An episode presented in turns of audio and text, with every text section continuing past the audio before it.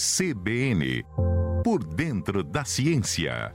Nós sempre trazemos reflexões ao longo da programação da CBN São Carlos de como os fenômenos afetam o clima e principalmente a chegada de frentes frias e as mudanças tão, tão drásticas de temperatura, as oscilações que acontecem. Professor Adilson de Oliveira explica o motivo para a gente, professor da Universidade Federal de São Carlos. Bom dia. Bom dia, amigos da CBN. Tivemos mais um final de semana com temperaturas baixas e temos a previsão do tempo para termos ainda temperaturas baixas pelos próximos dias.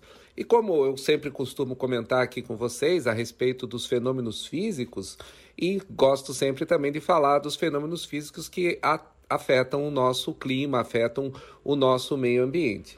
Em particular, quando a gente fala de frentes frias que vêm do sul do, do nosso planeta, na época do inverno, elas são decorrentes exatamente pelo fato que, quando estamos nessa estação, temos a menor incidência de luz na, no nosso hemisfério e, com consequência disso, acaba provocando a queda das temperaturas. Como do outro lado, do outro hemisfério, melhor dizendo, nós temos uma incidência maior de luz, ali nós temos um verão com temperaturas muito altas, isso faz com que exista todo um movimento da atmosfera terrestre em decorrência exatamente das diferenças de temperatura que temos entre os dois hemisférios. Como todos nós sabemos, o calor e o frio eles decorrem exatamente de diferenças de temperatura.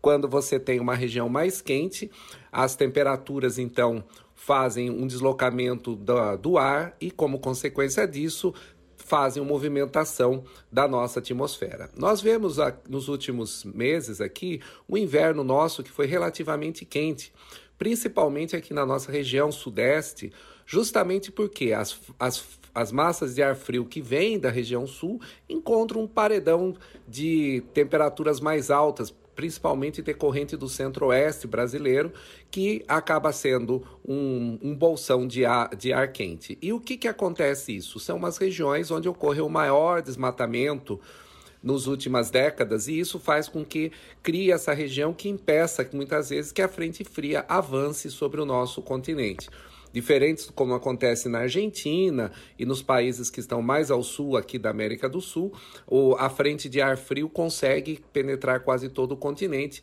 e a nossa região aqui acaba não tendo essas temperaturas tão baixas.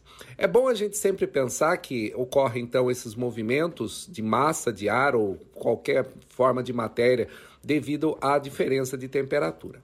Só para a gente ter uma ideia, a superfície do Sol emite radiação que chega até nós, a luz visível e outras radiações, está numa temperatura de mais ou menos 6.200 graus Celsius.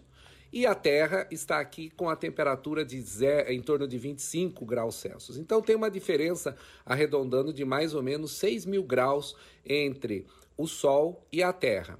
Então a radiação solar chega em nosso planeta, o nosso planeta é aquecido e acaba devolvendo parte dessa radiação para o espaço. Afinal de contas, o espaço tem uma temperatura muito baixa, perto do zero graus, do, de 270 graus negativos ou zero Kelvin, como a gente costuma falar, mas na linguagem científica.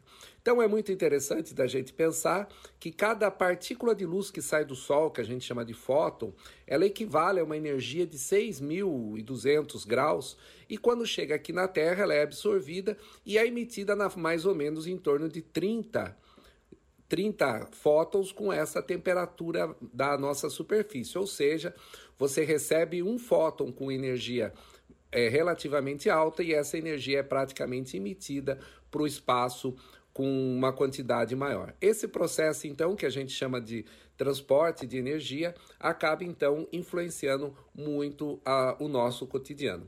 Por isso que a questão do aquecimento global, que é um fato científico já demonstrado inúmeras vezes, não é uma questão apenas de opinião, é um fato que precisa ser levado em conta.